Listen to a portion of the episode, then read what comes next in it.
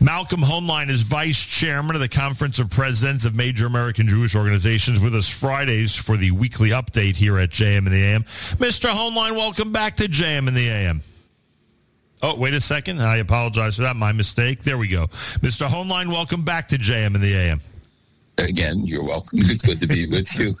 And and I want to give a mazel tov to the Dworkin family, my grandson Nachum Dworkin, who became a bar mitzvah and is um, a really very special kid and had a wonderful simcha. Mazel tov, and mazel tov to the entire family. And as we always point out, uh, there are so many messages, so many important things that we as grandparents, now I could say that, we as grandparents need to transmit to our grandchildren. And you no doubt, Malcolm, take that very seriously. I think it's the ultimate revenge against the anti-Semites, against the Nazi era when so many of us lost the third generations back or second generations back, and in many cases even first generation back. And now you see how many people, even you can qualify to be a grandfather now. Imagine that! I'll tell you, they'll take anybody. they'll take anybody into this club at this point. there should be a test that you'd have to pass before you go back. To. Yeah, I hear that.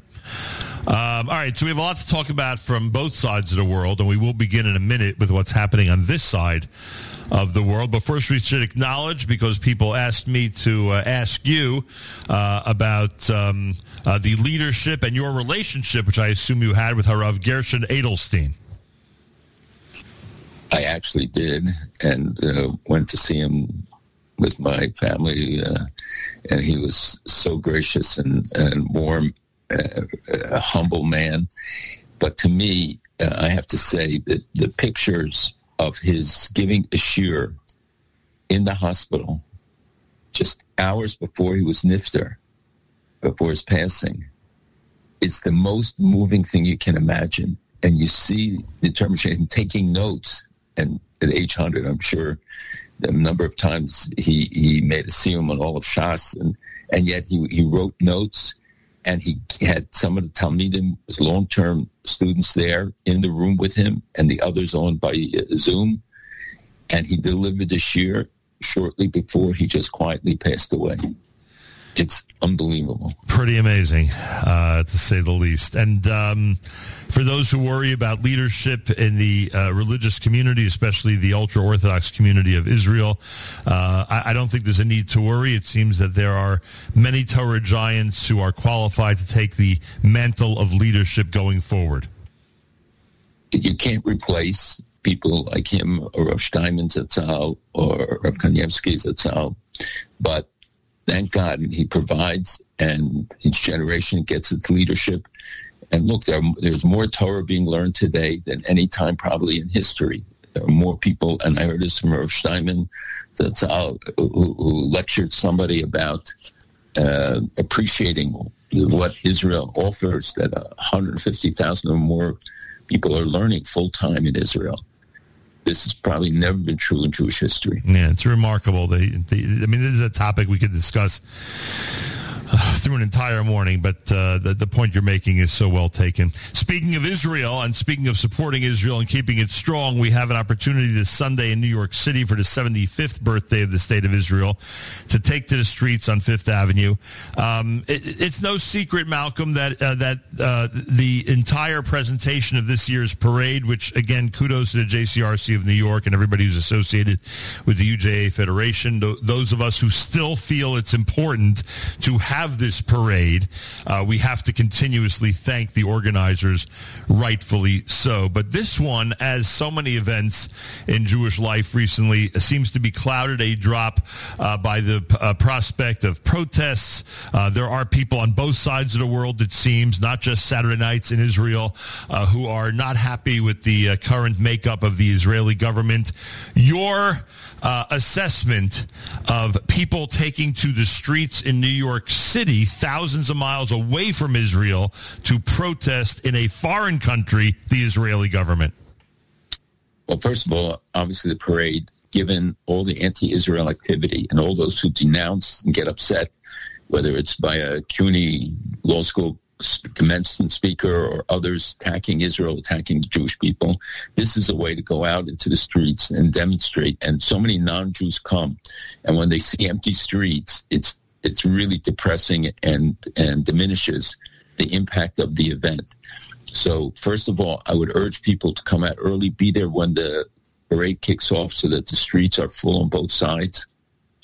And the the outrage that people would come from Israel, the protest leaders, and come here to uh, to bring a domestic issue to the streets of New York and disrupt the parade. And the the just think if this would be a group of right wing people, how the media would be all over, or Haredi people or others.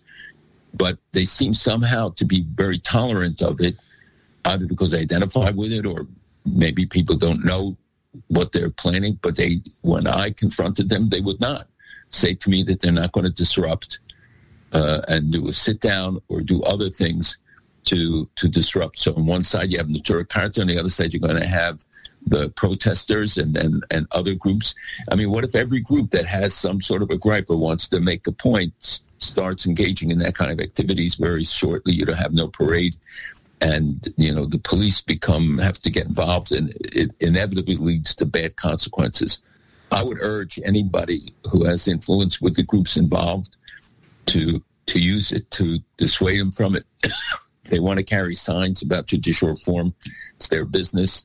But why why detract from the one demonstration of Jewish unity uh, on the streets of New York and the opportunity to to show that we, we truly love and appreciate the privilege this generation has to have a vibrant and dynamic Jewish state. It's a unique opportunity on Sunday, and we've debated in the past, or at least discussed, whether the parade uh, is still necessary at this point or still needs to be presented each and every year. And I don't know. I think you can make an argument every year, depending on the atmosphere. Uh, it, no matter how much things have changed, and no matter how different they may be from the past, I think you can make an argument every year that it's important to publicly demonstrate support for Israel. And here's our opportunity to do so, and I hope people take advantage. You know, someone at the JCRC said to me, "You know, there's a float." Sunday uh, of uh, a united front of um, of Brooklyn churches for Israel. Could you imagine how they feel marching up Fifth Avenue, knowing how many people, uh, you know, from the Jewish community are not there to support Israel are not there at the parade. Not to mention, of course, as you said, you know, those who are considering disrupting the parade because of, you know, political points of view. I mean, could you imagine? It reminded me of, you told us, I don't know if it was Clinton or Bush, who was it that once said to you uh, that I don't need to be a bigger Zionist than, than, the people of Israel when there was some issue that they were trying to, um, to get one of the presidents to to you know be more uh, enthusiastic, be more pro-Israel. Right.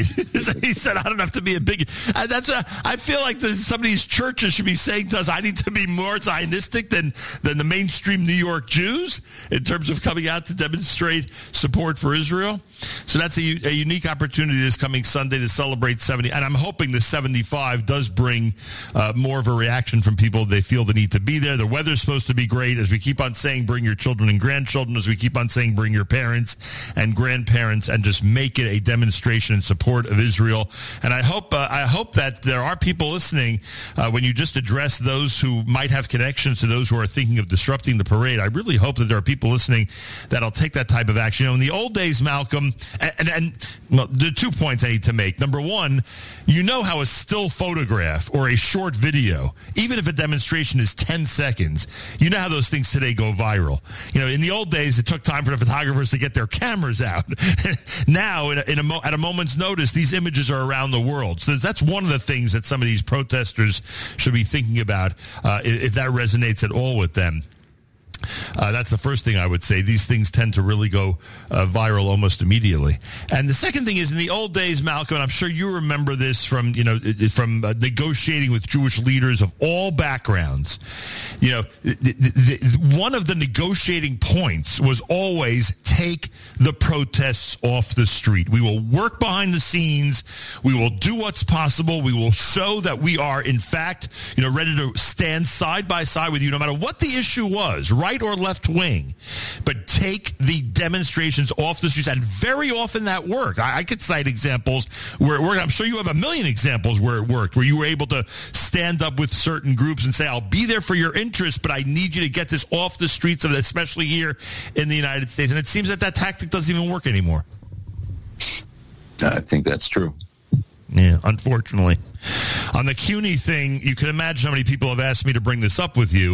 Um, I, I, need to know your reaction to the reaction. I'm not even sure because I didn't really take a close look at the New York Times this week. I don't know which publications outside of the New York Post made a major deal about the commencement speech. But again, you could give us your reaction about how the media in the United States reacted to it. And then in general, okay, I know a lot of you know mem- members of the board of trustees applauded for her. I get the whole thing. They're in a position on stage and all that stuff. But was there any reaction outside of from those who you'd expect uh, to come out against her? Was there any reaction of any significance from those who have influence in the CUNY system? Well, certainly it's not been a sufficient reaction, uh, if, if, if at all.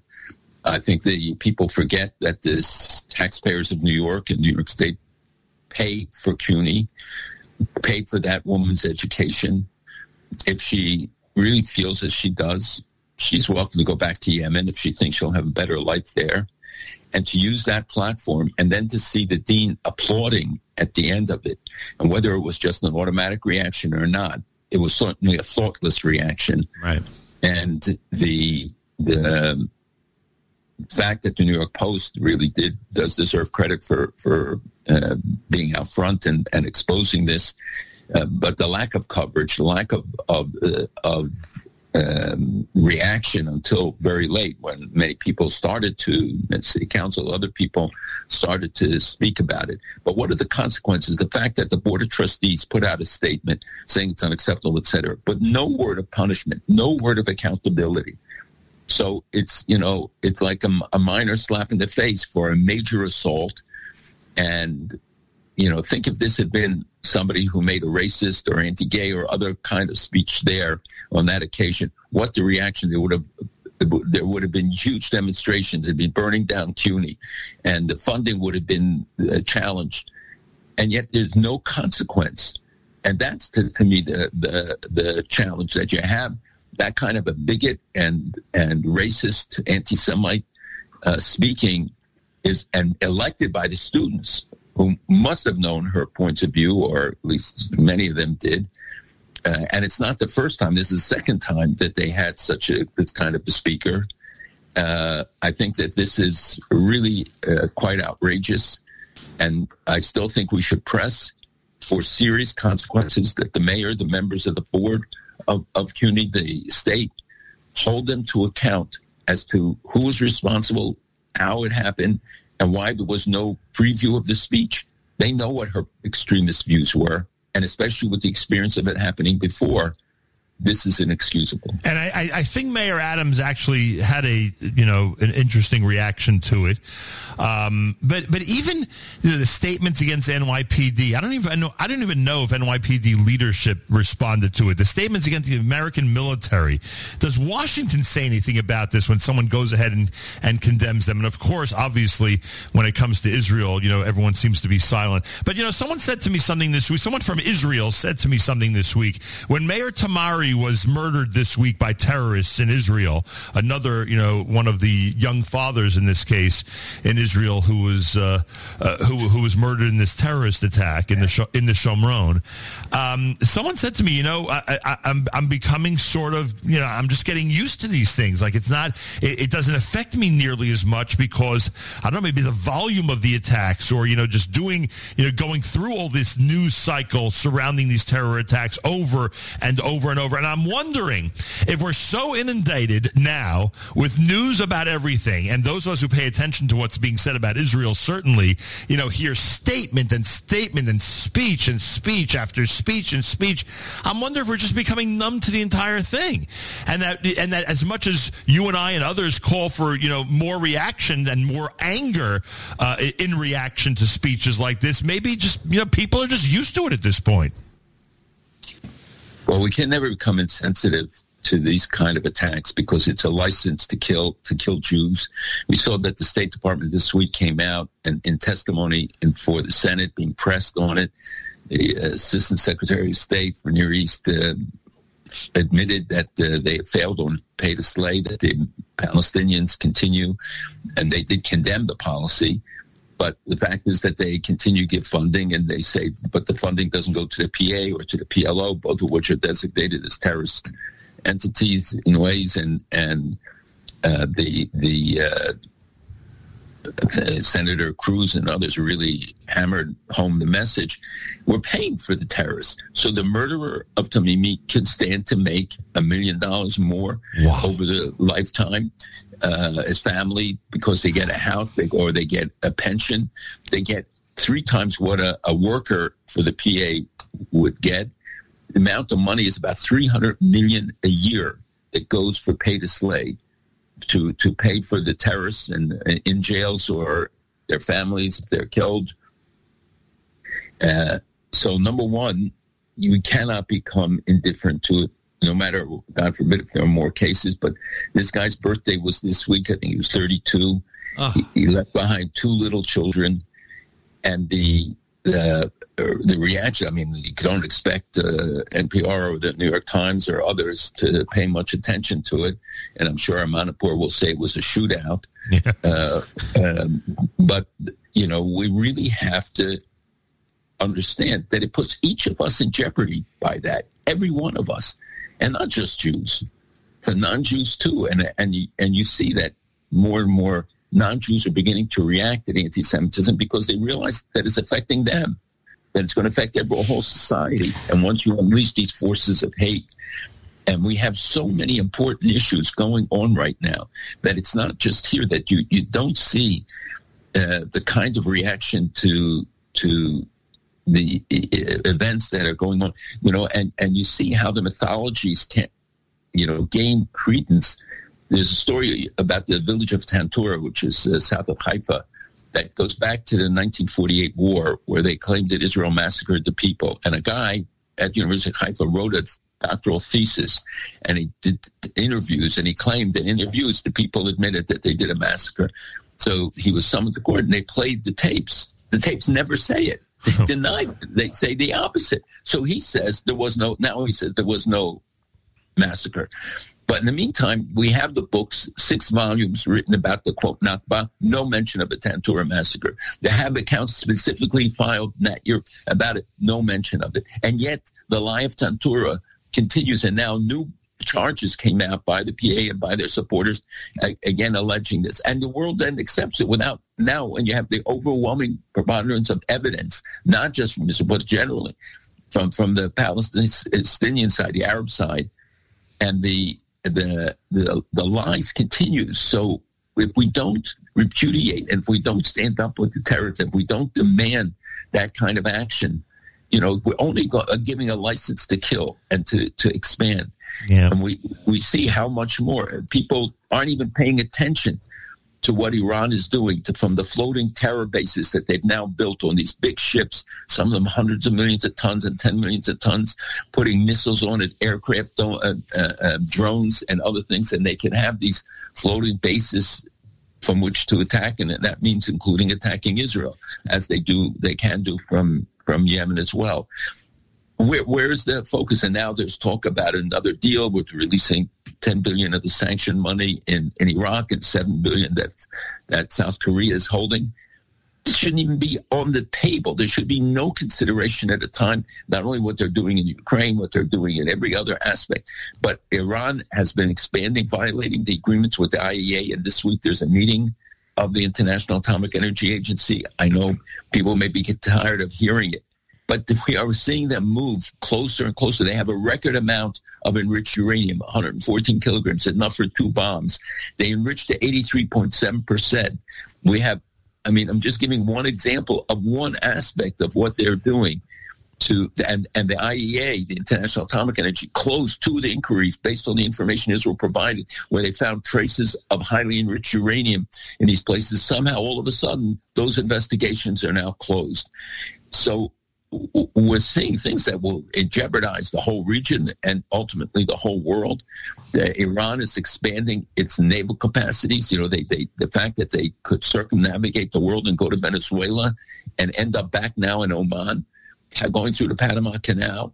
This is a direct challenge, and they they're boasting of it, rightfully so. I think that that uh, and then they attack two more ships in the Persian Gulf, and the UAE now pulls out of, of its navy, pulls out of the core cooperation uh, group with the other navies because they say, "Look, you don't respond to this. This is what happens."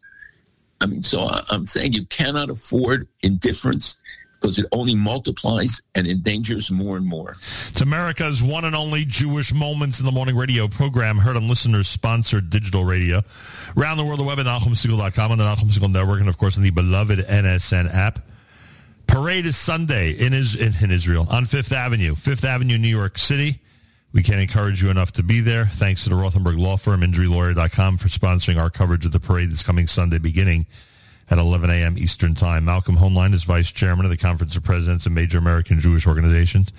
Is that a direct insult to the uh, insult? Is that a direct statement or action toward the United States when the UAE decides, you know, we're not getting involved or we're stopping our involvement in trying to stop Iran?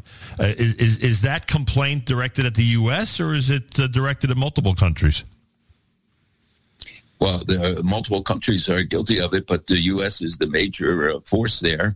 Uh, look, I don't know. I haven't spoken to the officials in UAE to get their take on what what motivated their removal, but this is the speculation of people who are very thoughtful on this issue. They're very practical. You got to give them credit. They're very practical. If they feel there's a there's a, a usefulness to them being involved, they're ready to take action.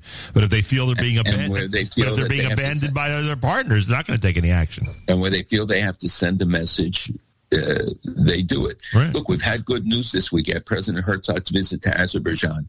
Welcomed publicly, greeted in a Muslim majority, even Shia majority, those secular uh, uh, Muslim uh, uh, country. Uh, and you see how Iran is reacting to the relationship of Azerbaijan with Israel and Turkey and making very harsh attacks. You see Japan burgeoning its trade with Israel, talking about the expansive possibilities, $3.5 billion, I think, a year already in trade. Greece and Israel this week did joint exercises, something they do twice every year. Their air forces, including refueling and other uh, capacities uh, that, that, you know, those things will never get a mention anywhere. But the WHO, the World Health Organization, at the United Nations, decides again to condemn one country, the one country that sent field hospitals to the Ukraine or to Haiti or to any of the other places that treats thousands of Palestinian children, the Save a Heart, the campaign, all of these other things. You know that they that's the only country in the world, and they passed a resolution led by Syria and the Palestinian delegation that and what does the resolution say? Does it help them? No. It says that next year WHO is, is mandated to have to have another session on it. But it's, I mean, it's the most outrageous thing that a country that has raised the standards of healthcare. Look what Syria did. They destroyed all the hospitals in Turkey and other places, and, healthcare denied to people. And yet only Israel gets gets slandered and uh, um, beat up in in this way it's outrageous, but there has to be the kind of protest and, and standing up to it. I think 35 countries have stayed in the vote itself was 70 to like 13 or 14. You know, you could spend your whole day, and I'm sure sometimes you feel you are, just fighting the UN votes. you could spend the whole day just trying to set people up to try to deflect some of this, you know, blame away from Israel it is a machine of anti-Israel and I would say even anti-Semitic thing. They are holding a conference in Cordoba, Spain, sponsored by the UN office uh, on anti-Semitism.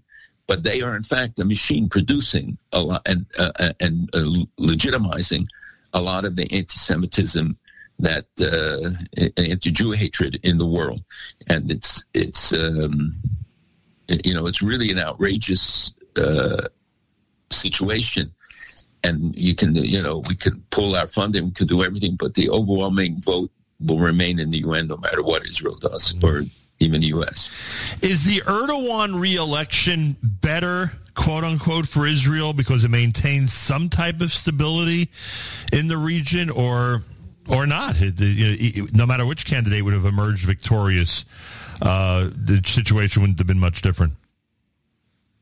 So there, you have the devil you know argument. As you know, I meet every year, several times a year with Erdogan. Uh, he is, uh, you know, he's not young, and he's. Uh, this is probably his last term, though people said that over the last twenty years many times.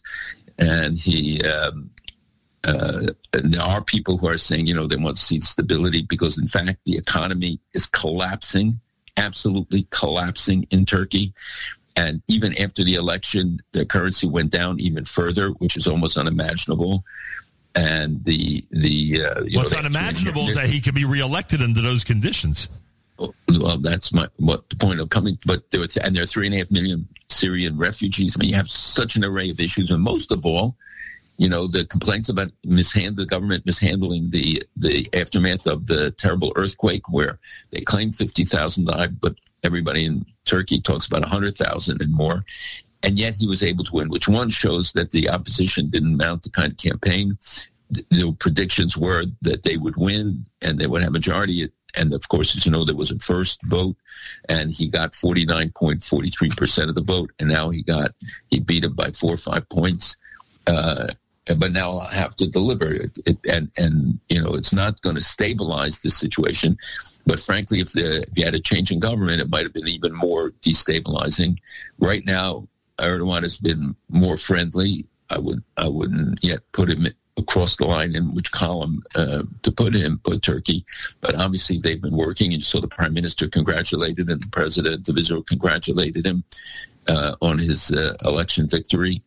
Turkey is a very important country, an important player, member of NATO, uh, and we still have an important Jewish community there. So I think right now, if things can move, there is stability there.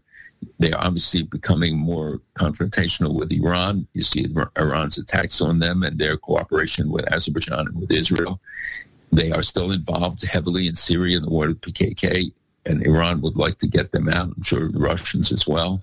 And by the way, we see the new campaign by Russia against the American presence in Syria. We have 900 troops, but we know there was a meeting last November with Iran and and Russia with Syria. But now that there seems to be this concerted effort, at least the secret documents that were released indicate that Iran wants to go after the American presence and drive them out. And you mentioned earlier about the 85, 87% enrichment in regard to Iran and the, uh, at this point, wouldn't it be a, uh, and, and if I'm, if the fact is wrong, just tell me the fact is wrong, but uh, wouldn't it be a better strategy if Israeli leaders at this point and others would just consider, would, would just publicly call this irreversible, that we now have a new landscape to deal with in regard to Iran? It's no longer, is there an Iran deal and are we going to allow them to get to a certain point? It's that they've gotten to this point and now we have have to reset and think what we're going to how we're going to deal with it moving forward.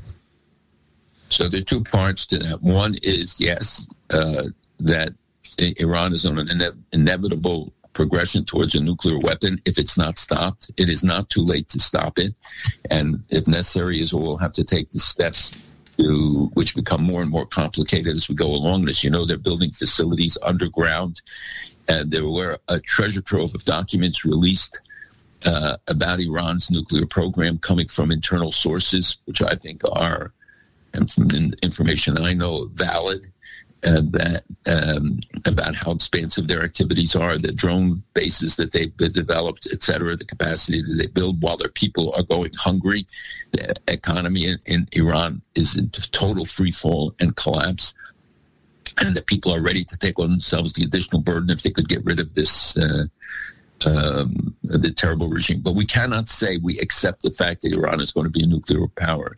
This is would be uh, so destabilizing and, and, start off not only an arms race, which is probably going on now with Saudi Arabia and everybody else, UAE getting wanting to have nuclear weapons as well as you see that they Saudi Arabia is pressing the U.S.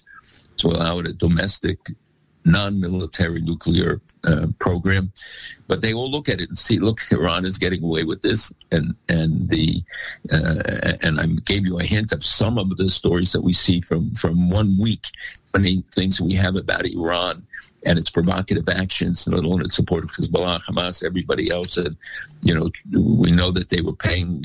They offered to pitch five million dollars for every day longer that they continued the attack against Israel uh, two weeks ago. Uh, and and you see the shifts that are taking place in the National Security Council leader in in Iran was removed, and the Omani leaders visit there, and he's clearly an intermediary to the West. I don't believe a new JCPOA is being worked on, but I do think that there are negotiations about some sort of an understanding, maybe release of prisoners, maybe which will entail then again a release of money. This would be a terrible, terrible mistake. Iran needs the money, even though they're making more from the export of oil, illicit export and exporting Russian oil that's under sanctions but the the denial to them of the these ten billion dollars or seventeen billion dollars is so critical. There can't be no there's no excuse for us to be negotiating anything that would entail the release. If, if Iran wants to show that they have a different face, let them act and, and demonstrate it. But we see what they're doing to their own people internally and what they're doing externally, threatening every interest of the United States and of every ally of the United States. It's it's it's unfathomable to consider that in Washington, both sides of the aisle are not sitting and fighting with the president to stop Iran. It really it it, it just does it makes no sense, especially the way you just described it. At the moment there will be a public admission from the U.S., Israel, or whoever's reliable uh, that the Iran situation is completely irreversible. The moment that that this public admission, the world's going to be in a complete panic, as you just described. The arms race will be, you know, will be on steroids at that point. Well, I don't think the administration has said that it's it's not reversible, and they have, been sending envoys to the region. You know, they're they're fighting a, a very difficult battle when you're trying to keep everybody in, in line. The the Saudis, UAE, others. But none are, of them would object to killing the deal. Who would object to killing the deal at this point? Uh, there is no deal right now. As I said, I don't think there's a JCPOA being negotiated now, although the negotiator has taken a leave for reasons that nobody has explained. Maybe it's personal. Maybe, you know, there's backdoor stuff going on. Uh, but the visit at the, uh, uh, uh, to Oman of American officials and the reports, which we have to clarify yet, um, to, and I hope next week I will do that. Uh, the the um, you know the message that goes out is what's important. It's the perception yeah. of of where we stand and how fixed we are on on making sure that nothing is allowed to happen. It's not because U.S. isn't doing anything. U.S. troops in Syria have had some successful hits against terrorist leaders in, in right. Iraq. Right. I mean, we have so many fronts and so many situations that uh, look at look at Afghanistan now, the border with Iran. They're fighting the Iranians. There's hot fire between them across the border. It has to do with the, the with water. Uh, rights that Iran claims against Afghanistan. Afghanistan doesn't want to give them, and you see them fighting using NATO equipment and U.S. equipment, all of which was left behind in Afghanistan. Yeah, of course. Uh, yet another terrible blunder. But this whole thing with the UAE's reaction to um, you know feeling abandoned, I, I, think is really significant, and uh, and and you know it's it's really going to become a matter of whether countries in, in the Middle East. I mean, you've said this a million times. Countries in the Middle East need to know that the U.S. has their back. And um, I don't know at this point what's going to reassure them that in fact they do. But uh, why did why did the Secretary of State uh, cancel his visit to Israel? He didn't cancel his visit. to Israel. He didn't cancel it. Oh, I saw that in today's. I didn't know that he had a visit scheduled. I know the first lady. There was talk that she would be. She's going to the Middle East. She's not visiting Israel. Uh, as far as I know, uh, I'm not sure that a visit was canceled. There are so many visits going on between Israel and the United States. The, Dermer and Hanegbi were here this week. There are so many exchanges going on let's not read too much into things. I mean, obviously, while the government's being in formation, for the Secretary of State to visit would not be the ideal time.